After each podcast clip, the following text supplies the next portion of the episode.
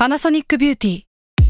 มากกว่าเครื่องเป่าผมด้วยนาโนอีเทคโนโลยีล่าสุดที่จะเปลี่ยนทุกประสบการณ์ที่คุณเคยมี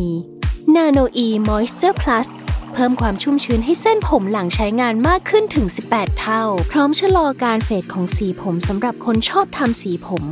ดูแลความชุ่มชื้นทั้งเส้นผม หนังศีรษะและผิวคุณ Panasonic NA0J มีเทคโนโลยีนาโนอีที่ care only you s a l m o n PODCAST มัน สด อร่อย ก่อนจะเข้าสู่รายการนะคะ บอกไว้นิดนึงว่ารายการของเราเนี่ยดูดวงตามลัคนาราศีนะคะสำหรับใครที่อยากทราบว่าลัคนาราศีคืออะไร สามารถไปฟังได้ที่ EP 1 เลยเนาะส่วนเว็บที่ใช้คำนวณลัคนาราศีนะคะ ก็คือ w w w m y h o l a c o m นะคะ เข้าไปได้เลยค่ะ ตาราศีที่พึ่งทางใจของผู้ประสบภัยจากดวงดาว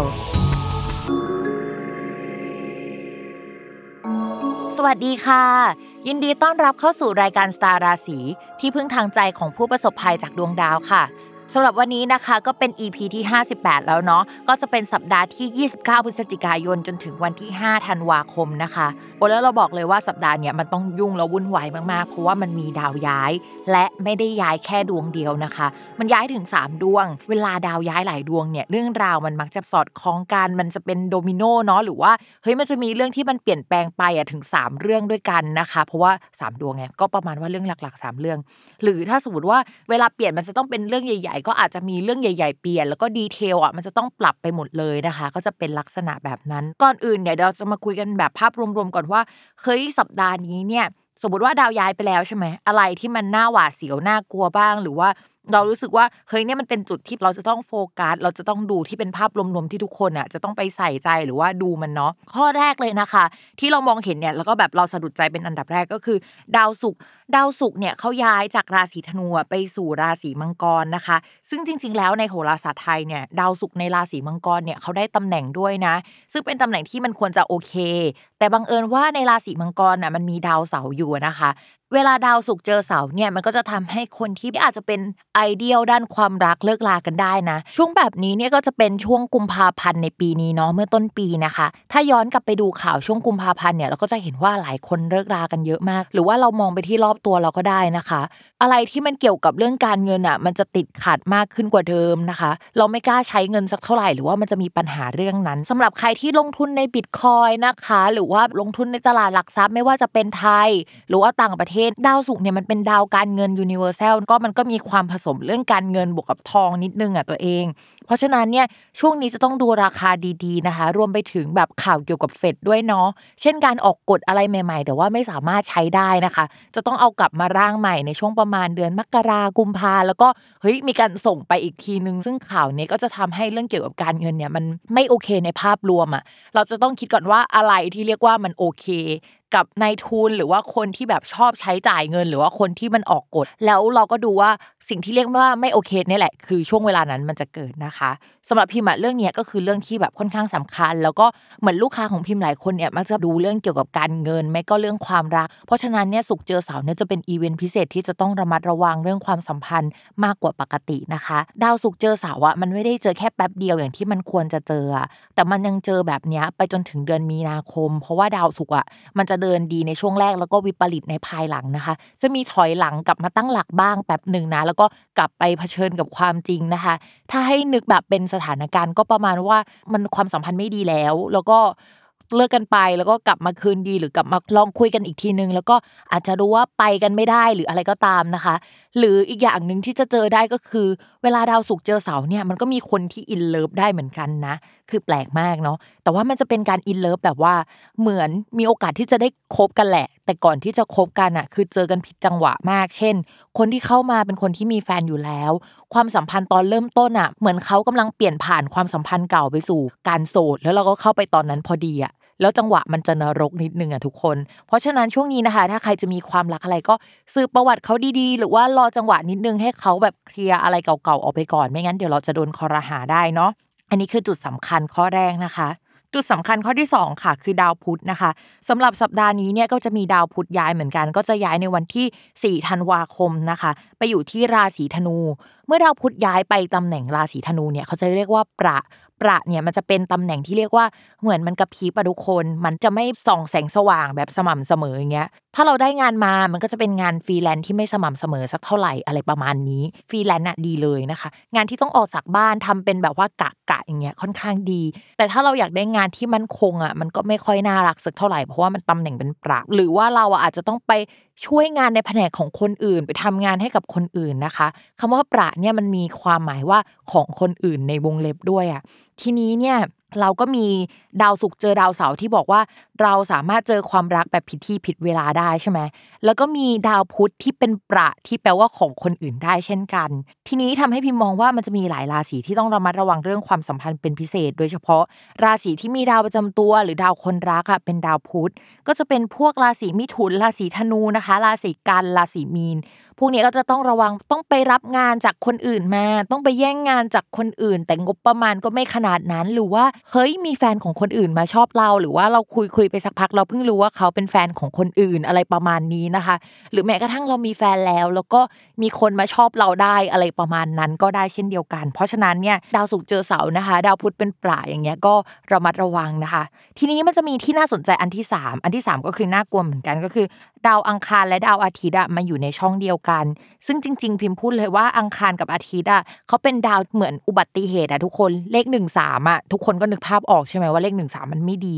แต่ว่าช่วงที่ผ่านมามันก็มีจังหวะที่เขามาอยู่ในช่องเดียวกันอะมาตั้งแต่ช่วงประมาณกันยายนแล้วนะ แล้วเขาก็เหมือนสลับกันแล้วมาอยู่ในช่องเดียวกัน แล้วก็ห่างกันแล้วมาอยู่ในช่องเดียวกันเนี่ย ตั้งแต่ช่วงกันยามาจนถึงเดือนนี้ธันวาก็ยังมีจังหวะแบบนั้นเหมือนกันนะคะ เพราะฉะนั้นเนี่ยช่วงนี้ก็จะเป็นช่วงที่ดวงเมืองไม่ดี เพราะว่าดาวอาทิตย์อะก็มันสัมพันธ์กับดวงเมืองเนาะดาวอังคารก็ไม่ดีนะคะ ก็สัมพันธ์กับดวงเมืองเหมือนกัน ทีนี้ก็ต้องระมัดระวังเรื่องการผ่าตัดอุบัติเหตุหรืออะไรหลายอย่างด้วย เดี๋ยวเราจะไปลงดีเทลว่าหลายราศีที่ว่าเนี่ยมันเป็นราศีอะไรนะคะ อันนี้คือภาพรวมๆที่เฮ้ยมันเกิดอะไรขึ้นบ้างในช่วงนี้เนาะ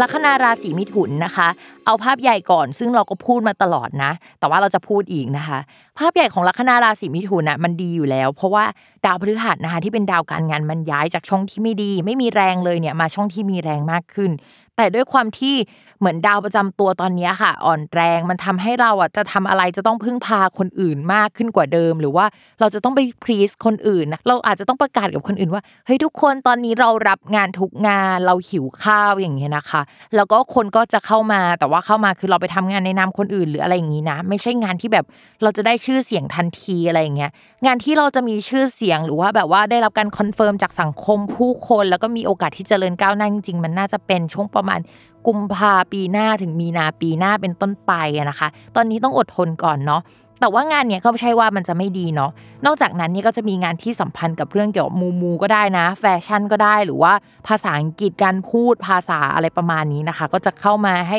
ชาวลัคนาราศีมิถุนได้ทำเนาะใครที่ทำงานลักษณะนี้อยู่แล้ว หรือว่ามีงานลักษณะนี้เป็นส่วนผสมก็จะทำให้แบบดีมากนะคะ ใครที่ไม่ได้มีงานลักษณะนี้เป็นส่วนผสม ก็พิมพ์แนะนำว่าให้ลองบิดเนื้องานให้มันอยู่ในลักษณะเนี้ยก็จะมีโอกาสที่จะมีงานเข้ามามากขึ้นเนาะต่อมาค่ะในเรื่องของการเงินนะคะ การเงินของลัคนาราศีมิถุนเนี่ยก็ต้องไปดูดาวอังคารเนาะทีนี้ดาวอังคารเนี่ยมันเสียในเดือนนี้คนมิถุนทินก็เลยมองว่าโอเค ช่วงนี้อาจจะมีรายจ่ายค่อนข้างเยอะ แต่เสียแล้วมันก็จบจ่ายแล้วให้มันจบจบอะไรประมาณนี้นะคะ โดยเฉพาะเรื่องเกี่ยวกับสุขภาพเนาะหรือว่าเป็นเรื่องที่แบบเป็นหนี้สินที่เป็นอยู่แล้ว หรือว่ามีอยู่แล้วในช่วงนี้นะคะต้องระมัดระวังเรื่องการทะเลาะกับเพื่อน แล้วก็เลยจ่ายเงินก้อนนี้ให้มันจบจบไปให้มันแบบสิ้นสุดพอกันสักทีนะคะ แล้วก็สุขภาพของผู้หลักผู้ใหญ่นะคะ ที่ตัวเองดูแลใกล้ชิดก็ต้องระมัดระวังอาจจะเสียเงินก้อนนี้ไปกับอะไรส่วนนั้นได้ด้วยนะคะ แต่เรามองว่ามันเป็นการเสียที่จบอะมันไม่ใช่การเสียที่ไม่จบอะไรประมาณนี้ ทีนี้พอเราคาดหวังกับเรื่องการเงินไม่ได้พิมก็มองไปที่เรื่องโชคลาภเนาะทีนี้เดือนนี้โชคลาภของคนลัคนาราศีมิถุนก็ยังไม่ดี เพราะฉะนั้นอาจจะต้องรอไปก่อนนะคะ มันอาจจะยังไม่โอเคมากขนาดนั้น แต่ว่าถ้าใครรับฟรีแลนซ์ก็รับเงินเป็นก้อนเล็กๆอะก็จะโอเคกว่านะคะต่อมาค่ะในเรื่องของความรักนะคะ เรื่องของความรักเนี่ยถ้าเป็นคนโสดพิมพ์ว่าช่วงเนี้ยมีการไปตกหลุมรักใครได้